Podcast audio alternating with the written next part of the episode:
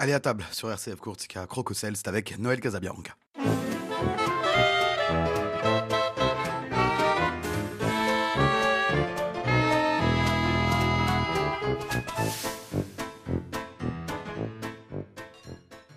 Bonjour à toutes et à tous et bienvenue dans votre émission Crococel en ma compagnie Noël Casabianca, grand maître de la confrérie du Fiadon.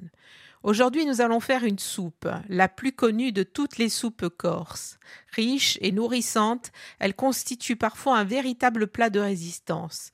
On utilise les légumes de saison, d'où sa composition qui varie suivant les périodes et les familles.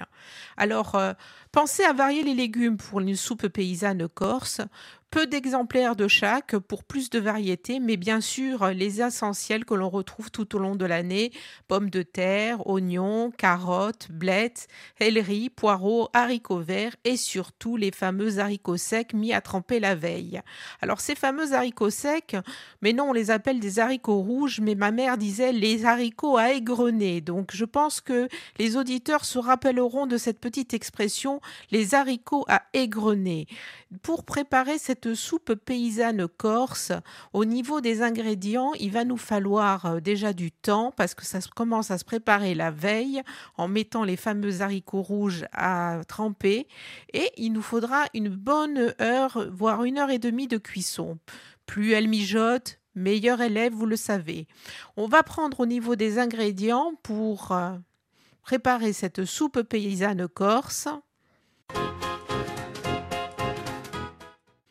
250 g de haricots rouges, un os de jambon cru, à défaut si vous n'en avez pas, vous pourrez mettre des tranches de jambon ou un talon de jambon cru, 3 pommes de terre, 2 carottes, un petit chou vert, 200 g de blettes, une branche de céleri, un oignon, une tomate, deux gousses d'ail, 100 g de pâte et deux cuillères à soupe soit d'huile d'olive, soit de lard du sel et du poivre, bien entendu. Alors, comme je vous l'ai dit, nous allons commencer la veille en faisant tremper les haricots rouges dans l'eau froide. Et le lendemain matin, nous allons bien les égoutter et les verser dans une grande casserole mouillée à mi-hauteur et les laisser cuire à ébullition pendant une dizaine de minutes.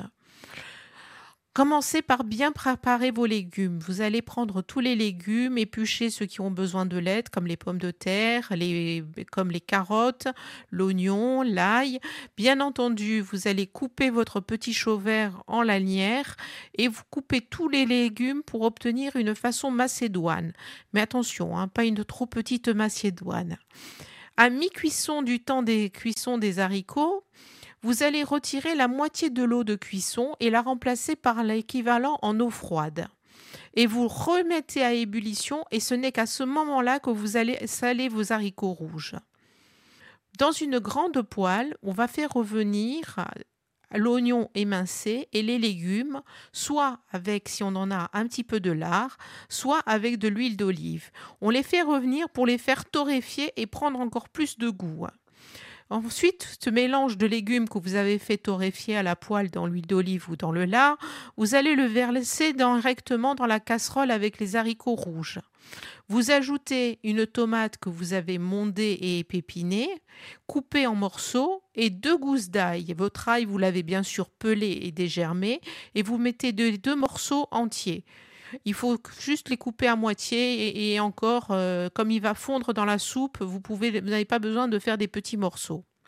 Ensuite, vous allez continuer la cuisson pendant environ 30 minutes à feu doux.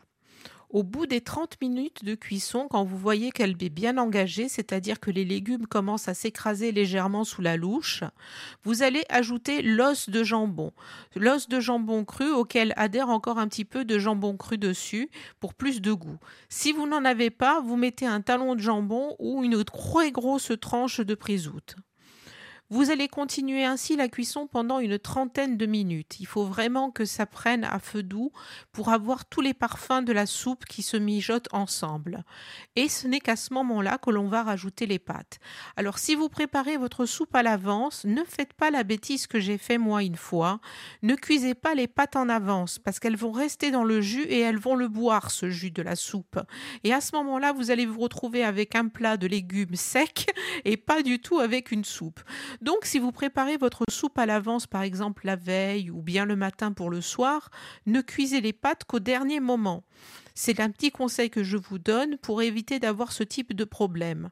Comme quoi, ce n'est qu'en forgeant qu'on devient forgeron, dit l'expression, et ce n'est qu'en ratant sa soupe corse qu'on apprend quel moment il faut mettre les pâtes. Alors, je vous le dis, vous les mettrez au dernier moment. Donc, au dernier moment, environ un petit quart d'heure avant de passer à table, vous allez cuire vos pâtes dans la soupe. Alors, le type de pâtes, c'est soit des macaronis, soit des spaghettis coupés. Vous remuez bien, vous rajoutez s'il y a besoin un petit peu d'eau parce que quelquefois votre soupe n'est pas assez aqueuse et vous faites cuire votre pâte. Ce n'est que quand les pâtes sont cuites que la soupe est prête et vous n'avez plus qu'à la servir à table. Alors, on dit, suivant les familles, que la soupe est prête si une cuillère plantée dedans peut tenir le manche à la verticale. Pourquoi pas Suivant les familles, on la, préfère soit beaucoup plus enrichie d'eau, soit beaucoup plus sèche, au choix. En tout cas, il faut savoir une chose, c'est que le lendemain, vous pouvez resservir cette soupe en égoutant les légumes et vous les servez en vinaigrette, assaisonnée avec cette vinaigrette froide. Ça vous fera un plat très agréable pour le lendemain. Voilà comment on fait la soupe paysanne corse. Elle demande un petit peu de temps de préparation pour couper tous les légumes, pour bien préparer le tout. Elle demande aussi un petit peu de temps devant le fourneau pour la surveiller, mais je vous conseille de la faire dans une casserole et pas de la faire à la cocotte minute. Plus la cuisson sera douce et lente, plus les goûts seront enrichis. Ainsi, vous aurez vraiment un très bon plat. Quant à l'os de jambon ou le morceau de prisoute, ne le mettez pas au commencement de la cuisson. Mettez-les vraiment euh, presque aux 30 dernières minutes pour éviter que ça soit trop salé ou trop parfumé. C'est toujours une petite astuce de nos grands-mères pour que vraiment notre soupe paysanne corse soit bien réussie. Voilà, chers auditeurs, vous allez retrouver bien sûr tout le détail de cette soupe sur notre page Facebook et sur notre site internet. Moi, je vous dis, on se retrouve la semaine prochaine pour une nouvelle recette, un nouveau plat. Et bien entendu, n'hésitez pas à dire mi piace.